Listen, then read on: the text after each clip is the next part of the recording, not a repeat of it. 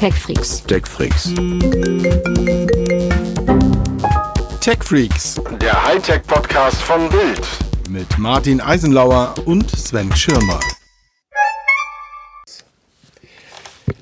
Ja, einen wunderschönen guten Tag. Hier sind die Tech Freaks vom Podcast von Bild. Nee, Hightech. Oh, Hightech Podcast, Hightech Podcast. Es ist, es ist jede Woche ist irgendwas. kaum Irgendwas du, ist ja immer, hat meine Mutter immer so kaum gesagt. bist du wieder da, bin ich völlig Aber- aus dem Wind geschossen. Aber Hightech wobei Podcast. man, ja, ja, das, das wahrscheinlich auch. Und wir haben noch Ähm, nicht einmal Wobei das man Wort muss sagen, gesagt. ich höre uns ja äh, total selten, Ja. weil ich irgendwie, ich, ich kann dieses dämliche Geschwätz nicht ab. Aber äh, ich habe äh, euren Podcast gehört, also den von äh, Sven Stein und dir. Und muss sagen, ich fand das sehr, sehr amüsant und sehr äh, interessant. Ja, lieb, dass du das sagst. Lieb, lieb dass du das sagst. Ähm, und hinter den Kulissen hat er nämlich gesagt, das macht ihr nie wieder, das macht ihr nie wieder. Nein, hat er nicht, hat er nicht, hat er nicht. Ja, nee, war auch nett mit Sven. Ähm, der hat ja durchaus mal was zu sagen und ich glaube zumindest sagen zu dürfen, dass wir trotz der doppelten Sven-Attacke gar nicht so Apple-lastig waren und auch gar nicht so äh, verstrahlt in Richtung Apple gesprochen haben. Und was noch viel schöner ist ja auch für heute, wir haben auch heute eigentlich gar kein Apple-zentriertes äh, Ausgeben. Das wird äh, Marc Tasse freuen und ähm, der ja äh, sich beschwert hat, dass wir zu viel über Apple sprechen. Ich muss aber auch ganz ehrlich sagen, Marc, es ist jetzt halt, äh, es ist Apple-Zeit. Es ist diese Saison im, im Jahr und jetzt, da müssen wir jetzt noch ein bisschen durch. Aber äh, Google hat ja glücklicherweise äh, gegengehalten, würde ich es jetzt mal sagen Genau, genau, hat ein mit einer ganz, ganz eindrucksvollen ähm, Neuheitenshow. Also so für mich so irgendwo zwischen Wow und Warum. Ja, und darüber äh, können wir jetzt ja mal sprechen. Das, das, ist, das ist wahr. Ich habe das natürlich nur gelesen. Du hast, glaube ich, live mitgeguckt zumindest, ne? Irgendwie, was da, was da gelaufen war. Ähm, aber ich fand, na gut, es war ja diese spezielle Sache, dass man eigentlich im Vorwege jetzt schon relativ genau wusste, was sie denn vorstellen werden, ohne jetzt so äh, in die Details gehen zu können. Und ich bin jetzt ein bisschen hin und her gerissen, ähm, ob der Tatsache, dass ich jetzt ein bisschen verwirrt bin, was die Pixel ist. Äh, kannst du das nachvollziehen? Ähm, wir haben jetzt, lass mich Ja, das sagen, ist das Pixel 5, Warum. A, 4a und 4. Ne? Das sind so, glaube ich, die, wenn ich verstanden habe, werden auch alle drei parallel erstmal weiterlaufen, oder? Ja, nein, du hast es nicht verstanden. Ähm, Ja, gut. Also, ich, ich fange ich fang mal chronologisch an. 4a, meinte ich. In den letzten Jahren war es immer so, dass es zu einem Pixel 3 dann eben ein Pixel 3a gab. Das war die Mittelklasse-Variante, alles ein bisschen kleiner, alles ein bisschen weniger, aber immer noch wirklich gute Telefone für dann so mittelkleines Geld. Also jetzt nicht billig, aber so in dieser 400-Euro-Klasse. So, dieses Jahr ist alles ein bisschen anders. Also äh, aktuelles Modell ist äh, bis äh, irgendwann Mitte Oktober das Pixel 4 und dann kam vor ein paar Wochen das äh, Pixel 4a, das auch noch ganz gut reingepasst hat. Also äh, Mittelklasse-Prozessor Qualcomm 730, nur eine statt zwei Kameras, keinen optischen Zoom und also wie ich fand ein sehr solides Gerät mit einem relativ kleinen Display. Ja, und so, da war meine Google-Welt noch in Ordnung. Jetzt äh, kommen zwei neue Geräte und ich verstehe ehrlich gesagt im ersten Moment auf jeden Fall nicht mehr, was Google da jetzt eigentlich so genau macht. Also, es gibt das Pixel 4a 5G. Ja, muss man sich auch mal, also äh, C3PO R2D2 lassen grüßen, 4a 5G. Ähm, das ist aber nicht, wie glaube ich alle dachten, die 5G-Variante des Pixel 4a, sondern es ist ein ganz anderes Telefon. Es hat ein größeres Display, es hat einen schnelleren Prozessor, es hat einen größeren Akku. Ja, und irgendwie, also auch ein sehr ordentliches Display für ähm, äh, 400 Dollar in den USA. In Deutschland hat es irgend so einen krummen, ich glaube 460 Euro Preis. Also eigentlich wirklich ein ganz cooles Telefon. Da steckt äh, dieser Snapdragon 765G drin, der in meinen Augen momentan der coolste Prozessor ist, den man da draußen so kaufen kann, weil es einfach eine sehr, sehr gute Mischung ist aus, der, aus, aus Preis auf der einen Seite und Leistung auf der anderen Seite. Also das ist wirklich ein Prozessor, dem spürst du nicht an, dass das so ein Mittelklasse-Prozessor ist, außer du machst jetzt wirklich aufwendige 3D-Geschichten. Ja, und auf der anderen Seite sind eben Telefone bis runter zu 400 Euro damit offensichtlich auch für die Hersteller noch wirtschaftlich abbildbar. Also schon sehr, sehr spannend. So, das war das 4A5G. Man muss immer so einmal kurz Luft holen, bevor man das sagt. Ja, und dann kam das Pixel 5 wo ich jetzt dachte, das ist jetzt ja quasi die neue High-End-Variante. Preislich ist es das auch in den USA 600 Dollar, in Deutschland äh, glaube ich 660 oder irgend sowas. Also auch eigentlich ein ganz guter Preis. Ich verstehe aber den Inhalt nicht so ganz, denn unterm Strich ist es sehr vergleichbar mit dem 4A5G. Also auch da der 765G als Prozessor drin, auch da nur eine Doppelkamera mit einer Ultraweitwinkellinse, also keinem optischen Zoom. Ja, und ansonsten gibt es dann noch ein 90 Hertz Display und einen etwas größeren Akku, dafür aber ein etwas kleineres Display. Es ist alles so ein bisschen, also ich verstehe diese, ich verstehe jetzt den Mix nicht mehr zwischen diesen drei Geräten. Ich, ich finde, dass jedes einzelne für sich vollkommen valide ist und, und also glaube ich wirklich gute Geräte für, für kleines Geld sind, weil man bei äh, Google eben ähnlich wie bei Apple für drei Jahre Updates kriegt und für fünf Jahre, glaube ich, Sicherheitsupdates. Das heißt, da ist man wirklich halbwegs zukunftssicher. Die Telefone sind toll, es gibt immer viele tolle Pixel-Features. Ja, aber äh, wie die jetzt irgendwie so als Familie zusammenpassen, das äh, erschließt sich mir nicht. Ja, aber dass, dass, dass Google mit dem Pixel 5 ein Gerät in der, ich sage mal, in der gehobenen Mittelklasse preislich, nur preislich macht, mhm. ähm, hältst du das für, für eine strategische äh, äh, Maßnahme, dass äh, Google nicht mal sagt, komm, wir wollen, komm, jetzt müssen wir ein Gerät machen, wir das jetzt hier mit den Samsung S20s und den iPhone Pro Maxes dieser Welt irgendwie in Konkurrenz geht und dann auch so und Huawei ja auch äh, diese diese 1000 1000 Euro 1000 Dollar Grenze irgendwie irgendwie hat. Ähm, meinst meinst du dass vielleicht Google da was verpasst oder dass die ganz genau ganz genau wissen wir bleiben in dem Preissegment, äh, justieren unser Gerät so, dass das, dass das äh, gerade in diesem Bereich bleibt, um, um, um bei 700 Dollar und äh, entsprechend die Europreise.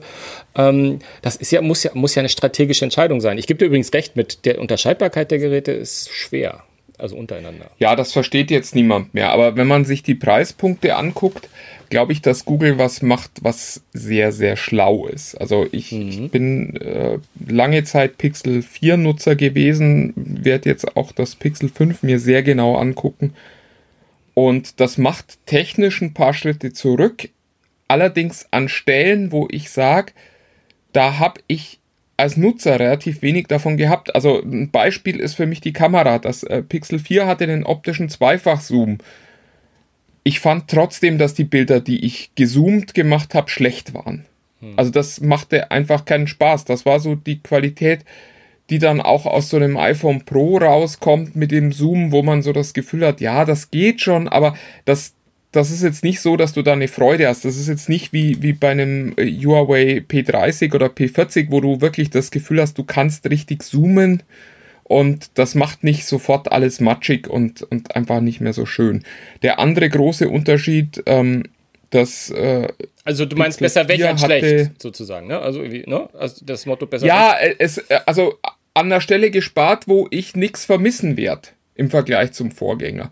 Äh, äh ähnlich ist es mit der Gesichtserkennung. Das Pixel 4 äh, hatte eine ganz tolle Gesichtserkennung. Das Pixel 5 hat einen Fingerabdrucksensor hinten auf dem Gehäuse. Das mag jetzt auch ein Stück weit an Corona und Maskenpflicht liegen, aber ganz ehrlich, ich habe mir so oft den Fingerabdrucksensor wieder hinten aufs Gehäuse gewünscht, weil ich jetzt gerade ein Gerät benutze, das den Fingerabdrucksensor im Display hat und der ist einfach langsamer. Und das mhm. liegt nicht nur an der Technik, sondern das liegt an der Art und Weise, wie ich mein Telefon benutze. Weil ich diesen, diesen Fingerabdrucksensor auf dem Display, den muss ich erstmal verorten. Dazu muss ich drauf geguckt haben. Während wenn ich das Telefon aus der Hosentasche nehme und hinten den Fingerabdrucksensor spüren kann, dann ist das Telefon offen, bis mein erster Blick drauf fällt. Wenn der Sensor allerdings unterm Display liegt, dann muss ich mir erst diesen Punkt suchen, wo das drauf ist. Da muss ich den Finger drauf drücken. Dann ist der auch noch ein bisschen langsamer als diese klassischen Fingerabdrucksensoren, die außen am Gehäuse liegen. Ich verliere einfach mehr Zeit. Drum kriege ich jetzt mit dem Pixel 5 quasi für weniger Geld ein Telefon, wo ich nicht sage, das ist aber ein Feature, was ich jetzt vermisse. Insofern könnte das ganz gut aufgehen. Also Google hat in den USA sich einen sehr, sehr starken Marktanteil mit äh, der Marke Pixel erarbeitet. Da sind die eigentlich die Hauptalternative zum iPhone. Und da dann natürlich zu sagen, okay, wir gehen mit unserem Top-Modell preislich deutlich unter das iPhone drunter, mhm. finde ich schon ganz schlau. Absolut. Ja, kann ich mir auch gut vorstellen. Und am Ende des Tages muss man sich ja wahrscheinlich, äh, wenn man sagt, ich möchte eins von den Pixeln haben, wahrscheinlich in der Tat so mal so ein Sheet äh, aus dem Netz suchen, wo die alle nebeneinander liegen, dass man einmal entscheiden kann. Irgendwie. Keine Ahnung. Ich, das 5 hat ja auch jetzt keinen kein, äh, Kopfhöreranschluss, was, was das 4a ja noch, äh, 4a 5G muss man sagen, sorry, das 4a 5G und das 4a ja auch ha haben. Äh, Brauche ich Wireless Charging, wenn das mir nicht so wichtig ist, dann, dann reicht ja auch das 4a 5G. Also da muss man, glaube ich, immer, immer mal gucken, was für einen jetzt wichtig ist. Ich, ich gehe mal davon aus, dass das Fünfer, wenn es sozusagen, äh, ich habe schon wieder sozusagen gesagt, wenn es kleiner ist als das 4A 5G, oh Gott, das geht echt schlecht über die Lippen, ähm, aber einen, Wahnsinn, größeren, hm. größeren, größeren Akku hat, ähm, dass es vielleicht auch ein bisschen länger durchhält. Das wäre auch nochmal eine Option. Davon würde ich ausgehen mit äh, beiden rund 4000 Milliampere-Stunden, gehe ich aber eigentlich davon aus, dass die so oder so gut über den gut Tag, Tag, kommen und zwei Tage beide nicht erreichen werden. Das heißt, das wird wie bei 90% der Handys sein, du wirst es einfach abends laden müssen, damit du am nächsten Tag wieder, wieder losrennen kannst damit. Ähm, ich finde ehrlich gesagt, also in, in meinen in meiner Welt ist momentan tatsächlich das 4A 5G fast ein bisschen attraktiver, weil es halt hm. signifikant günstiger nochmal ist. Ja, und äh, also ich bin ein großer Fan von 90 Hertz Displays, spricht nichts dagegen. Ich bin ein großer Fan von Wireless Charging, aber ehrlich gesagt, bei dem Preisunterschied würde ich dann im Zweifelsfalle mich lieber für das größere äh, Display entscheiden, das ich im äh, 4A 5G bekomme. Ja, zumal. Aber man muss sich das mal angucken. Ja, zumal Preisunterschied von, ich sorry, ich habe nur die Dollarpreise im Kopf, die du gerade gesagt hast, von 6,99 zu 4, 200 Dollar ist schon mal eine Marke. Bei 100 Dollar kann man noch mal so denken, hm, hm, hm, hm, hm, packe ich vielleicht einen Huni drauf, aber 200 ist ja wirklich schon mal, schon mal deutlich, deutlich günstiger. Sag mal, weißt du eigentlich, wann die Dinger überhaupt nach Deutschland kommen? Weil ich habe leider Gottes jetzt hier mir nur die amerikanischen rausgesucht, die ganz kurios waren. Das, das Fünfer kommt wo außerhalb der USA schon am 15. Oktober. Also das würde ja auch denn Deutschland, Europa. Genau, in, und, und, in Deutschland auch. Kann man ja. jetzt vorbestellen, wird angeblich ab dem 15. ausgeliefert. Und in, in den und USA erst 14 Tage später, ne? Ja, Entschuldigung. G soll im November kommen, hieß es. Da gibt es noch kein äh, konkretes Datum. Ich das weiß nicht, ob ich das Google, dann am Ende nur zwei Wochen oder sechs Wochen später ist. Da habe ich bei Google nämlich eine schöne Aussage gesehen. Am 15. Oktober wird das 4A5G auch rauskommen in Japan. und dann ab, ab November außerhalb von Japan. Das, das habe ich gar nicht verstanden, aber gut, da, da sind dann wahrscheinlich ja, USA. Also ich glaube, man muss auch dazu sagen, bei Google ist dies Jahr wirklich durch Corona alles an Timing kaputt gegangen, was ja. nur kaputt gehen konnte. Also okay. das, das hört man auch intern von denen. Da ist alles schief gelaufen. Also ich glaube, dass das interne Timing war ganz anders. Ich glaube, der Plan war ursprünglich, das 4a und das 4a 5G gleichzeitig zu bringen. Dann hätte man auch den Unterschied schnell verstanden und ähm, auf der anderen Seite dann eben aber auch den, ähm, den Sprung zum Fünfer erst ein bisschen später gemacht. Wobei da muss ich sagen, wäre ich dann tatsächlich enttäuscht gewesen. Also wenn, wenn die Abfolge gewesen wäre, dass 4a 5G kommt irgendwann im Frühjahr, wie man das eigentlich erwartet hatte für, für ein, für ein A-Modell bei Google, dann ähm, hätte ich das 5er ein bisschen lahm gefunden. Mhm. Ich finde das 5er generell ein bisschen lahm. Ich äh, weiß noch nicht so richtig, warum man das haben will. Also da verstehe ich die Strategie tatsächlich am wenigsten. Das äh, 4A 5G verstehe ich außer dem Namen als Gerät relativ gut. Äh, das 5er verstehe ich gerade gar nicht. Ja, bleibt abzuwarten, wie das angenommen Ja, wird. wo, wobei ich auch sagen muss, die Handys waren ja äh, die schwächste Neuheit, die wir gesehen haben. Also mein, mein Geheimfavorit ist, ist ja, der, der, der steht hier schon bei mir auf dem Schreibtisch. Ich darf eigentlich noch gar nicht viel drüber sagen. Das ist äh, der Nest Audio. Und ähm, da, das ist der Ersatz für den äh, Google Home, also für den Smart Speaker, der ähm, 100 Euro rund kosten soll. Und ja, der, der steht hier schon, da ist so ein bisschen unscheinbar, auch jetzt nicht besonders schick, sondern eher so im Bereich unauffällig vom Design her, kann man sich ja schon mal angucken. Ich muss aber ganz ehrlich sagen, ja, Ich, ich weiß gar nicht, ob du was dazu sagen darfst, aber weil weil weil es vielleicht anderen Leuten im Netz auch so geht und weil ich das, glaube ich, gestern im Gespräch oder heute Morgen im Gespräch schon zu dir gesagt hatte, zu dem, zu dem Nest. Und du darfst vielleicht nicht sagen, aber auf viel, auf den ganzen Bildern, die ich da sehe im Netz, sieht, der- sieht der Nest, äh, hat einen anderen Formfaktor, als er dann in Wirklichkeit hat. Ich weiß gar nicht, ob du über den überhaupt sprechen darfst, aber er sieht auf den Bildern Ja, immer aus, als sei er man- so eine Mischung aus HomePod und, äh, und den Studio von Alexa. Und nur halt ein bisschen höher und irgendwie so eine ähnliche, aber dann äh, habe ich den gesehen, wenn, wenn man den mal dreht und hat, oh, das ist ja ein ganz anderer Formfaktor. Ja, also es gibt schon Videos davon, deswegen äh, Ah, ja. verrate ich hier keine, keine internen Geheimnisse. Ich wollte dich nicht in Bedrohung tatsächlich äh, nicht rund, sondern, sondern so ein bisschen flacher. Also Mhm. der, der ist äh, etwas breiter, als er tief ist.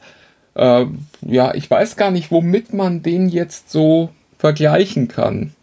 Von der Form her. Ich, ich finde, er ist so, so ungefähr Taschenbuch groß, würde ich sagen. Und was ich jetzt schon verraten möchte, einfach äh, weil es noch, noch nicht Teil einer Review ist, sondern einfach nur so ein erster Eindruck. Das Ding klingt wirklich erstaunlich gut für so ein kleines Gerät.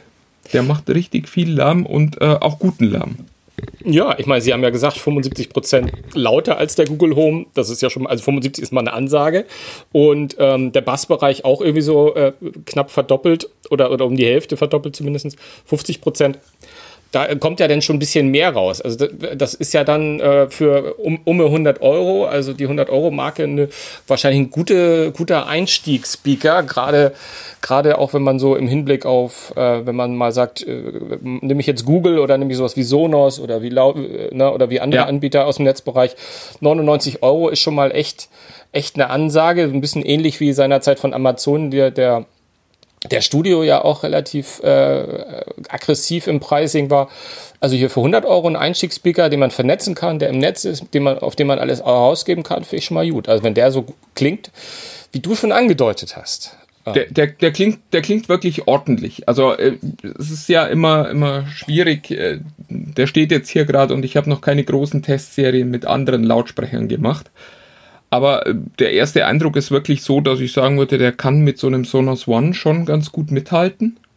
Und das ist ja eigentlich der Maßstab in dieser Klasse. Dazu hast du eben auch die Vernetzbarkeit, die es sonst so gibt. Und äh, eigentlich auch noch was, was ganz Schlaues, was ich jetzt aber noch nicht verrate. Ähm, Ah ja. Damit mir Google nicht irgendwann mal sagt, du hör mal, äh, du hast das- hier doch eine Sperrfrist, an die du dich gefälligst zu halten hast. Ja, und äh, dann gab es noch äh, einen neuen Chromecast und das war eigentlich für mich die, die größte Neuheit, die, die wir gestern gesehen haben. Ja, ich kenne dich auch. Äh, äh, Du bist ja ein großer Chromecast-Fan schon immer gewesen. Du bist übrigens der Einzige, den ich kenne, der ein großer Chromecast-Fan ist. Nicht, weil die so schlecht sind. Ich habe einfach bis dato noch nie jemanden gekannt, der da so begeistert ist von. Und äh, dich, du fandst, glaube ich, gut, dass da jetzt eine Fernbedienung bei ist. Was mich irritiert, weil ich brauche bei diesen Fire TV-Sticks und mich nervt eher, wenn da eine Fernbedienung bei ist. Oder anders, man kann die ja gar nicht anders nutzen. Aber ähm, Ja, das ist lustig, weil, also ich, ich ja immer gesagt habe, ich finde dieses Chromecast-Konzept total toll, wo man das Handy als Fernbedienung benutzt und äh, sich das Gerät zwar ins Internet einbucht, aber man eben zur Steuerung immer noch das Smartphone braucht. Das, äh, da gibt es ganz viele Anwendungen, die ich gern nutze, die damit überhaupt kein Problem haben. Ich verstehe aber eben auch Leute, die sagen, oh, ich will aber auch mein Handy mal, weiß ich nicht, in der Küche liegen lassen und trotzdem im Wohnzimmer meinen Fernseher bedienen können. Und äh, für die äh, gibt's jetzt eben diesen Chromecast mit Google TV. Google TV ist die neue Plattform, mit der äh, Google für sich die Fernseher erobern will und das sah sehr eindrucksvoll aus und da gibt es eben auch eine Fernbedienung mit dazu, über die man das dann alles steuern kann. Was, was ist neu? Äh, Google hat sich davon, von dieser, von dieser Nicht-Oberfläche, die der Chromecast hat, äh, verabschiedet. Also wenn man den Chromecast einschaltet und äh, erstmal nichts macht, dann hat man bisher ja immer tatsächlich nur irgendein Bild gesehen und konnte da auch nichts machen, solange man nicht mit dem Handy irgendwas drauf gestreamt hat. Jetzt kommt eine Oberfläche, jetzt gibt es eine Fernbedienung, die man dort auch steuern kann. Und was ich sehr, sehr spannend finde, das muss man dann halt ausprobieren, wenn die Geräte dann mal da sind. Ich habe leider noch keinen. Ähm, die sammeln aus allen Streaming-Diensten die Empfehlungen ein und äh, ballern sie einem auf äh, den eigenen Homescreen. Ja, und wollen auch intelligente Dienste drumrum liefern. Also du kannst dir zum Beispiel in Zukunft dann bei Google eine Watchlist anlegen.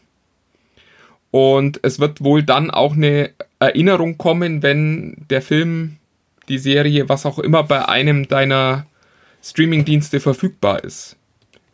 Das ist schon sehr schlau, wie ich finde. Ja, also es klingt, klingt alles ziemlich stark danach, dass jetzt äh, der Chromecast, der glaube ich ja vorher gefühlt so eine Art äh, eigene Liga war, weil er ja irgendwas gemacht hat. Ich, ich wüsste gar kein Be äh, Konkurrenzprodukt dazu. Aber jetzt hört sich das schon ziemlich genau nach einem Fire TV-Attacke aus. Also mit der Oberfläche. Es ist so eine Mischung aus Apple TV und, und Fire TV-Stick. Ja. Auch mit dem Einsammeln, das, macht, also das macht, macht Amazon ja auch. Also dass du Netflix und, und alle anderen da dir hinlegen kannst und dass da die Angebote und das Ja, wo, nee, nee, Google geht schon ein Stück weiter. Ja, erzähl. Was, das, das ist ja, das ist ja äh, genau das, was, äh, was die eben weitermachen. Äh, da ist es tatsächlich so, dass du auf deinem Homescreen Empfehlungen kriegst, die für dich rausgesucht wurden aus den unterschiedlichen Streaming-Diensten. Das heißt, das kommt dann eben nicht wie bei Amazon erstmal von Prime und dann kannst du die Netflix-App öffnen. Nee, nee, nee, du täuschst dann warst du lange nicht mehr bei Fire TV. Bei Fire TV sehe ich auch Netflix-Empfehlungen und, und von, von anderen die Empfehlung. Ähm, und vor allem auch bei Apple TV. Tatsächlich? Äh, ebenfalls, ja. Bei Apple TV sehe ich immer als. Siehst du mal, wie, wie selten ich, ich den Fire TV Stick nutze. Naja, es ist ja auch, äh, ist ja auch kaum noch nötig, wenn man, wenn man einigermaßen aktuellen ähm, Smart TV hat, hat man ja mittlerweile alle da drauf. Aber das ist ja im Prinzip nichts anderes. Aber ich finde es trotzdem sehr spannend, weil Google natürlich, also gerade das, was du sagst, diese ganze äh, Intelligenz und ohne sie künstlich nennen zu wollen, die im Hintergrund äh, äh, auch so ein bisschen schaut, was ist das für ein Typ der, der Nutzer, ähm, was hat er für Interessen und da so, ein, so auch so Querverweise. Ich könnte mir vorstellen, dass Google da äh, durchaus nochmal ein neues Benchmark setzt, äh, wenn sie das, wenn sie das richtig machen, weil da haben die natürlich relativ viel Know-how und ähm, und ich habe gehört, auch äh, Stadia will, wird im, im nächsten Jahr dann sogar auch noch nach, nach, nach nominiert und wird dann auch noch über den Chromecast laufen können. Das ist ja schon ein Angebot, das immer größer werden wird. Nee, das tut Stadia ja schon heute. Also der, der neue Chromecast hat alle Funktionalitäten, die der alte Chromecast quasi auch hatte. Aber dann das erzähl heißt, mir doch mal, was äh, Google meint mit, dass Stadia äh, in der ersten Hälfte 21 noch verfügbar sein wird. Stadia ist äh, schon verfügbar. Insofern frage ich mich, also was die, was die gestern während der Keynote gezeigt haben, also ich meine waren, jetzt in Bezug auf Chromecast, ähm, da irgendeine Integration. Das weiß ich ehrlich gesagt oh nicht. Habe ich gestern während der, der Veranstaltung auch nicht gesehen. Also ah, der, der Chromecast wird Stadia abspielen. Das, äh, dazu muss man, musste man anfangs einen 4K-fähigen Chromecast haben, also einen Chromecast Ultra. Der neue Chromecast ist 4K-fähig, insofern würde mich das wundern, wenn nicht. Ah, nee, ich glaube nee, nee. aber, dass ja, inzwischen lese, auch schon die anderen Chromecasts funktionieren. Ja, ja, ähm, äh, ich lese auch gerade, äh, dass ein Kollege schreibt, kurioserweise kann der neue äh, Chromecast nicht, was der alte Chromecast Ultra konnte, nämlich Stadia Stream. Offensichtlich wird das erst okay. nachgenominiert. Es wird offensichtlich, kommt wohl später.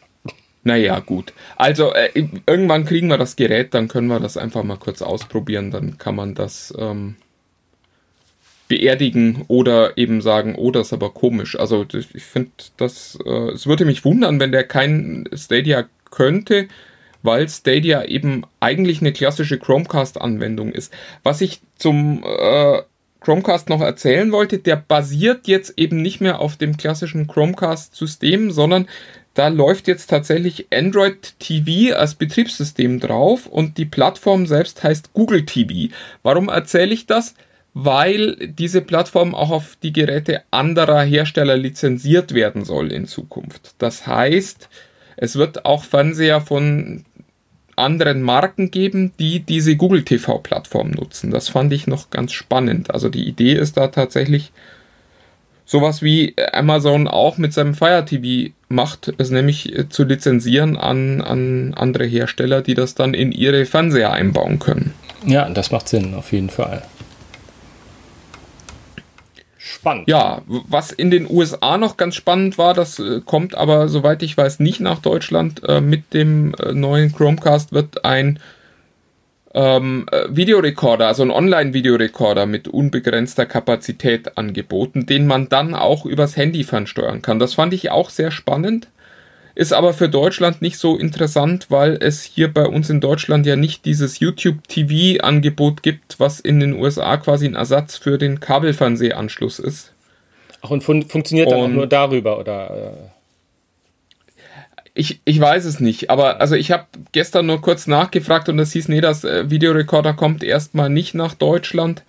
In den USA soll es eben von Anfang an so sein, dass man auch über sein Handy fernsteuern kann und sagen kann, nimm jetzt mal eben, weiß ich nicht, CNN auf oder ABC auf.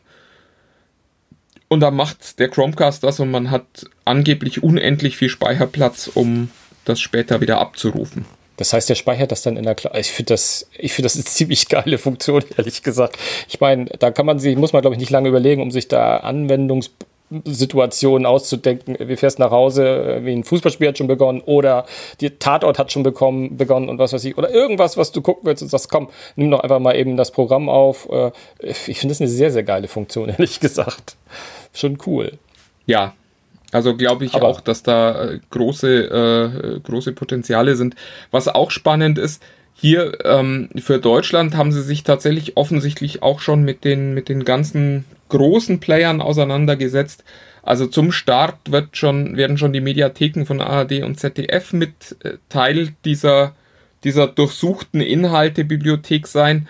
Ähm, auch Join ist schon mit dabei. Das Einzige, was mir jetzt so im ersten Moment aufgefallen ist, ist äh, Sky fehlt. Mhm. Weiß nicht, ob das ein Verlust ist bei dem, bei dem Angebot von Sky. Und was mir auch aufgefallen ist, der Chromecast wird auf bis auf weiteres, da wird angeblich zwar dran gearbeitet, aber zum Start eben noch kein Multi-User unterstützen, was natürlich bei so einer Plattform so ein bisschen doof ist. Also wenn dann das kleine Kind vor dem Fernseher sitzt und die Actionfilme vom Papa empfohlen kriegt, ja. das finde ich doof. Andersrum ist es genauso schlimm, wenn man dann abends, äh, nachdem das Kind im Bett ist, endlich gern mal einen Film gucken würde und dann die Empfehlung kriegt, dass man doch mal Bob der Baumeister gucken soll oder so, wird man wahrscheinlich sehr schnell sehr genervt sein. Ja, auch obwohl Bibi und Tina, das kann einen auch mal runterholen, so abends von der, wenn man nach Hause kommt. Ja, aber nee, ist, äh, ist gespannt. Äh, in, in, den USA haben sie ja gesagt, der liegt ja teilweise schon im Laden irgendwie. Da haben ja Leute offensichtlich schon vor der, vor der Präsentation oder vor dem Launch den verkauft. Wann, wann gibt es das hier in Deutschland? Äh, angeblich auch äh, Mitte Oktober. Ah, ja. Mal gucken. Also, also hieß im Vorfeld auch, dass wir schon äh, Testgeräte hätten haben sollen. Ich habe bisher noch keins. Oh, nur die Frage. Also da, da lustigerweise fiel für den Test des Chromecast die Sperrfrist auch mit dem Livestream gestern Abend. Ah, okay. Ich kann nur nichts testen, weil ich es eben nicht habe. Ja, vielleicht Opfer des, des äh, DHL-Poststreiks dieser Tage. Wer weiß das so genau? Da ist ja einiges angelaufen und äh, verzögert sich. Du, hast du sonst noch was? Bei Google haben wir eigentlich quasi. Nee, nee, das war äh, in Google in meinen Augen. Ich finde, dass die da wirklich eine interessante Show geliefert haben, auch wenn es eben so ein paar Momente gab, wo man sich dachte, hm, das ist aber komisch. Aber es zeigt halt, dass die da wirklich dabei sind und dass die auch einen klaren Fokus momentan haben. Also es ist nicht wie in den letzten Jahren, dann hier noch ein Produkt, da noch ein Produkt, sondern es ist, mhm. die haben offensichtlich einen Plan, was, was sie machen und wo sie hinwollen. Äh, kleine Frage, weil ich muss noch einen kleinen Nachtrag zu der Amazon-Präsentation vom letzten Mal ähm, geben, weil da gab es, äh, glaube ich, eine Presseseite, die ich gesehen habe zu den neuen Produkten von Amazon. Da stand nämlich unser Lieblingssatz. Deswegen mal die Frage, ob Google das auch gemacht hat. Es stand da nämlich, glaube ich, wortwörtlich bei Amazon, the best, Amazon, äh, the best Echo Speaker we've ever built. Äh, zu den neuen Speakern. Von daher musste mich an unseren kleinen äh, Apple, Apple Spaß erinnern. Ich nehme an, Google hat auch die besten, den besten Chromecast aller Zeiten gebaut, oder? Nee, lustigerweise nicht. Also ich, ich fand, die, die Veranstaltung war erstaunlich menschlich und, und äh, fröhlich. Alles wirkte sehr, sehr natürlich und, und die Leute wirkten sehr echt. Wobei es auch ein bisschen schade ist, weil wir ja zum Beispiel wissen, dass der, der Kamerachef von Google weggegangen ist. Das wäre schön gewesen, wenn dann irgendjemand anders über Kameras gesprochen hätte. Das war aber lustigerweise gestern überhaupt kein Thema. Das einzige äh, Telefonthema, das es noch gab, war Hold for Me, wo man gesehen hat, dass in den USA die Pixel-Phones fähig sein werden, diese Wartezeiten an Telefon-Hotlines zu überbrücken. Aber oh. das äh, wird auch nicht nach Deutschland kommen, insofern. Schade, auch das, wär, auch, auch das ist ja eine sensationelle Funktion. Sehr schade, sehr, sehr schade. Na gut, dann wollen wir mal Google verlassen und ähm, ich belästige dich nochmal oder zumindest unsere Hörer mit äh, ein, zwei Dingen, die ich zu den neuen iPhone 12 aufgeschnappt habe, die ja mit etwas Chance äh, und Glück und Spucke auch in 14 Tagen schon äh, Fakten sind und nicht mehr nur Gerüchte. Ähm, im Grunde ist es diesmal auch, ich, ich, ich hole jetzt gerade nicht aus und sage, was die alles mitbringen, sondern nur das, was jetzt offensichtlich anhand eines Sheets auf, bei irgendeinem Händler sozusagen zumindest schon mal rausgekommen ist. Und da geht es ausschließlich um die Farben und um die Speichergrößen. Ähm, und das äh, ratter ich nochmal schnell runter, weil die gehen jetzt hier davon aus, dass es fünf neue iPhone, das ist das erste Mal, dass ich fünf höre übrigens, fünf neue iPhone 12s geben wird in verschiedenen Iterationen, die auch gar nicht nä näher genannt wurden. Es wurde nur gesagt, es gibt ein Einsteiger iPhone 12 äh, und das wird schwarz, weiß, blau, gelb und Coral, also Coral, ich weiß es gar nicht, irgendwie so, was welche Muschelfarben sein. Koralle äh, müsste das dann Cora doch auf Deutsch Cora heißen. Ja, oder? Koralle, aber Korallen haben ja eigentlich tausend verschiedene äh, Farben. Egal. Das wären so also quasi das Einsteigerding mit, mit, mit sechs Farben ganz gleich irgendwie. Das finde ich ja sehr bemerkenswert. Und in den Größen 64, 128 und 256, also beim Einsteiger, wie so häufig nicht äh, mehr als 256 und dann nur noch pauschal und ganz platt. Die anderen vier werden nur in Schwarz, Weiß und Silber rauskommen. Was insofern bemerkenswert ist, da ich glaube, sehr, sehr viele äh, sich sehr positiv über das ich weiß nicht, grün, wie haben die das genannt? Emerald Green oder so ähnlich, über diese grüne Variante von dem, von dem iPhone Pro Max, glaube ich, ist es, ähm, sich geäußert haben. Aber grün und auch Rosé Gold werden wohl auch äh, verschwinden. Also nur die drei Farben, schwarz, weiß, silber. Und hier geht das Ganze erst bei 128 Speicher los und geht bis 512. Wobei ich da schon mal äh, auch schon mal jemanden habe orakeln hören, aber in dieser Quelle nicht, dass es einen Terabyte Speicher erstmals in einem iPhone geben wird. Aber Stand heute noch, noch nicht. Das war eigentlich, äh, mit mehr äh, Apple möchte ich dich gar nicht, gar nicht weiter quälen, mein Lieber. Es ist bemerkenswert, was euch alles beschäftigt, euch Apple-Fans. Ja, gut, ja, du alles so. Wir haben das doch immer wieder gehört. Alles, was es zum iPhone gibt, ist immer irgendwie. Es ist übrigens auch bemerkenswert, dass sich Apple nur ganz selten zwischendrin mal Farbe traut in seinen Smartphones. Ja, ja, absolut. Und ich finde immer, wenn sie es getan haben, war es eigentlich ein Gewinn. Also auch bei den ersten SEs schon. Also ich fand das immer, ich fand immer gut, wenn mal Farbe ist. Ich weiß auch nicht, ob das so viel teurer ist in der Produktion. Ähm, weil Schwarz-Weiß-Silber ist ja fast ein Rücksturz in die, in die Langeweile, hätte ich beinahe gesagt. Wobei schwarz. Na, aber das würdest du ja nie sagen. Nein, würde ich niemals, würde ich niemals sagen. Außerdem wisst ihr natürlich auch, und bevor mich da jetzt jemand korrigiert die ganze Zeit, natürlich wird es nicht schwarz, weiß und silber sein, sondern es wird wahrscheinlich äh, wie einen fancy Namen haben, die ganzen klassischen äh, Begriffe, die wir ja, die wir ja kennen. Das ist das. Ansonsten ähm, habe ich gar nicht mehr so viel. Achso, sag mal, was sagst du eigentlich zu der Geschichte, dass Facebook immer mehr äh, Instagram sozusagen äh, ja, Instagrammig wird. Oder vereinnahmt, vereinnahmt oder, oder, oder äh, rüberwuchert. Ja, ja. Die, äh, ja, also finde ich, finde ich wahnsinnig spannend für alle, die, die es noch nicht gehört haben. Facebook hat angekündigt, sie wollen die Messenger-Funktionen von Instagram und Facebook, ja, wie soll ich sagen, verheiraten. Und äh, es ist natürlich die Frage, ob das so eine Liebes- oder eher so eine Zwangsehe ist. Mein Eindruck ist, dass man bei Facebook so langsam feststellt, dass dieses Konzept Facebook, ja, wie soll ich sagen, wahrscheinlich nicht endlos tragbar ist, äh, sondern sich so ein bisschen totläuft gerade. Dass man die jungen Leute mehr für Instagram irgendwie begeistern kann und dass das eben auch äh, tatsächlich ein Generationenproblem ist. Also äh, bei uns zu Hause ist es auch so, ich bin so ein Facebook-Mensch, ich habe einen Instagram-Account, ich nutze Instagram, aber irgendwie, weiß ich nicht, gefühlt äh, zweimal die Woche gucke ich da mal rein. Mhm. Und äh, meine Tochter zum Beispiel ist praktisch nur bei Instagram. Insofern werden wir da quasi davon, was heißt praktisch nur, die ist nur bei Instagram, die hat keinen Facebook-Account. Ähm, insofern werden wir da davon profitieren, weil wir uns in Zukunft eben auch über diese Apps hinweg miteinander unterhalten können. Datenschutztechnisch naja, ich weiß gar nicht, ob man sich da noch aufregen muss, weil unterm Strich ist jetzt halt sichtbar, was ohnehin schon klar ist, es ist halt eine Firma, die beide Dienste betreibt. Ja. Spannend wird es in meinen Augen in dem Moment, wo WhatsApp mit reinkommt. Ja, auf jeden Fall wird der Aufschrei groß werden, ähm, mit, mit Sicherheit.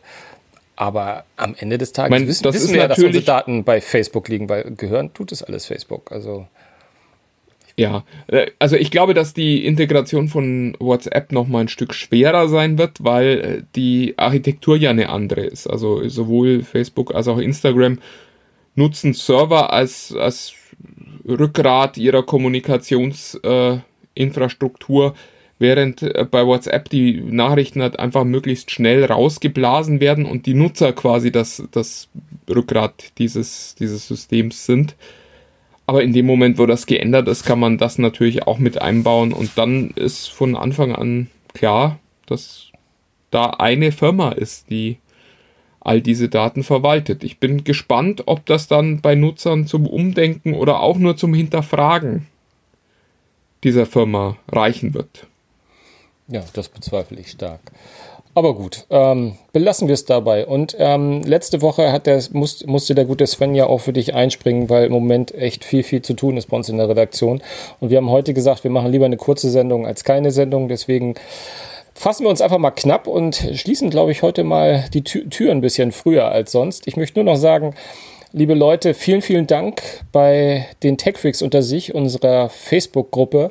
Ähm, ich finde immer tolle to tolle Diskussionen, tolle Anregungen. Und ähm, lieber Marc, dass wir dich äh, zitiert haben und heute auch wieder, das ist nicht äh, spitz, sondern es ist wirklich ein großes, großer Dank. Äh, wir sind auch für Kritik immer offen und, ähm, und wissen auch, ob der, ob der Problematik manchmal wie die Themenlage ist.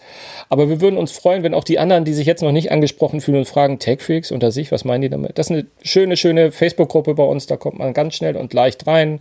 Ähm, kurze Frage beantworten, die muss auch nicht originell sein, die Antwort, die kann auch nur ein Wort be beinhalten. Und dann seid ihr dabei und da wird viel diskutiert. Äh, Martin und ich versuchen es immer viel. Wir machen gar nicht genug, wie wir uns immer vornehmen. Aber mittlerweile sind da so viele gute Leute, es gibt kaum, also ich habe doch, da wird keiner angeschrien, keiner blöd angemacht, dass er mal eine dumme Frage stellt. Es wird einfach immer nett geantwortet und das finde ich sehr klasse bei euch und vielen, vielen Dank dafür. Genau, so wie wir das hier im Podcast auch machen, wenn jemand dumme Sachen sagt. Mit einem Lächeln drüber. Genau, ganz, ganz genau. Ja. Du mich auch. Ja, in diesem Sinne, ähm, abonniert uns, das macht es am leichtesten. Und schon wirst du wieder unfreundlich. Es ist ja. unglaublich. Ja, ja, so, ja, ich, ich glaube, wir machen jetzt offensichtlich, ist, äh, sind die Manieren jetzt ausgegangen und äh, ich glaube, es ist Zeit, Schluss zu machen, mein lieber Sven. Ja, das versuche ich seit drei Jahren, aber es, es klappt nicht. Es klappt einfach nicht. Aber tschüss, würde ich sagen. Und das sage ich an dieser Stelle. Ja, bis nächste Woche. Macht's gut. Tschüss. Ciao.